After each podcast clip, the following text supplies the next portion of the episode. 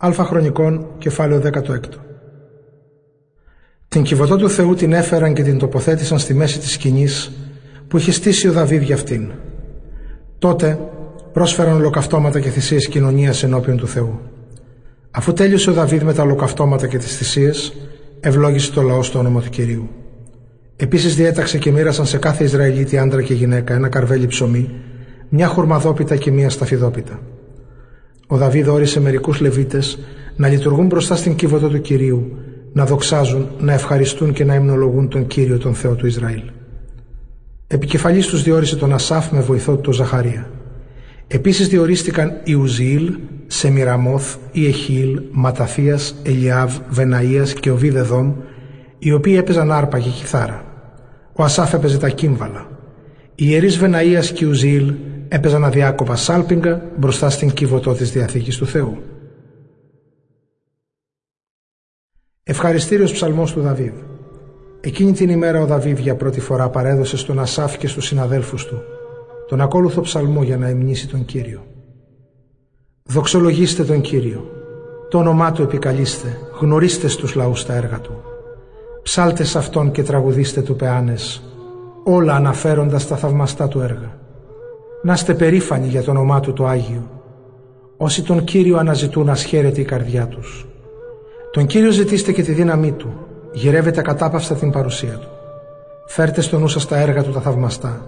Τα θαύματά Του και τις αποφάσεις Του. Εσείς η γη του Ισραήλ του δούλου Του. Απόγονοι του Ιακώβ, η εκλεκτή Του. Ο Κύριος, αυτός είναι ο Θεός μας. Ισχύουν οι αποφάσεις Του για ολόκληρη τη γη. Θυμάται στους αιώνες τη Διαθήκη Του, τις υποσχέσεις Τους σε χίλιες γενιές. Ό,τι συμφώνησε με τον Αβραάμ και το υποσχέθηκε με όρκο στον Ισαάκ. Τον νόμο που έκανε για τον Ιακώβ, για τον Ισραήλ αιώνια Διαθήκη, όταν του είπε «Τη χώρα σου χαρίζω της Χαναάν, μερίδιο για ιδιοκτησία σας». Εσείς ήσασταν τότε μετρημένοι, ελάχιστοι και ξένοι στη χώρα αυτή. Πηγαίνατε από έθνος σ' άλλο έθνος, από βασίλειο σ' άλλον λαό. Μα ο Κύριος δεν άφησε κανένα να τους καταπιέσει και βασιλιάδες προειδοποίησε για χάρη τους, λέγοντας «Μην αγγίξετε τους εκλεκτούς μου και τους προφήτες μου μην τους βλάψετε. Ψάλτε στον Κύριο ολόκληρη η γη, κηρύξτε κάθε μέρα τη σωτηρία Του. Διακηρύξτε τη δόξα Του στους ειδωλολάτρες, στους λαούς όλους τα έργα Του τα θαυμαστά. Μέγας είναι ο Κύριος, κύμνος μέγας Του πρέπει. Από όλους τους θεούς ο τρομερότερος, όλοι οι θεοί των λαών είναι είδωλα, αλλά μονάχα ο Κύριος ποιήσε τα ουράνια. Τον περιβάλλουν δόξα και μεγαλοπρέπεια. Δύναμη και χαρά γεμάτος ο τόπος όπου βρίσκεται. Προσφέρετε στον Κύριο λαοί όλων των χωρών. Προσφέρετε στον Κύριο τη δόξα και τη δύναμη. Προσφέρετε δόξα στον Κύριο. Πάρτε τις προσφορές σας και φέρτε τις μπροστά Του. Προσκυνήστε τον Κύριο στο μεγαλόπρεπο αγιαστήριό Του. Συγκλονιστείτε όλη η γη μπροστά Του. Η οικουμένια μετακίνητη θα μένει και δεν θα σαλευτεί. Οι ουρανοί ασχέρονται και η γη ασαγαλιάζει. Ας λένε ανάμεσα στα έθνη ο Κύριος βασιλεύει. Η θάλασσα σταράζεται και ό,τι τη γεμίζει. Ας αλλάζουν οι αγροί και όσα φυτρώνουν σε αυτούς. Τότε είναι που θα χαίρονται τα δέντρα όλα του δάσους μπροστά στον Κύριο, γιατί έρχεται να κρίνει τη γη. Δοξολογείτε τον Κύριο, γιατί είναι καλός και όνια διαρκεί η αγάπη Του. Φωνάξτε Του. Σώσε μας Θεέ σωτήρα μας και σύναξέ μας. Λευτέρωσέ μας από τα έθνη για να δοξολογούμε το Άγιο Σου το όνομα και καύχημά μας να έχουμε πως σε υμνούμε. Ευλογητός σας είναι ο Κύριος ο Θεός του Ισραήλ από πάντα και για παντοτινά.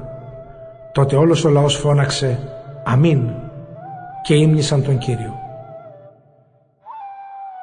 Η οργάνωση της λατρείας στην Ιερουσαλήμ και στη Γαβαών.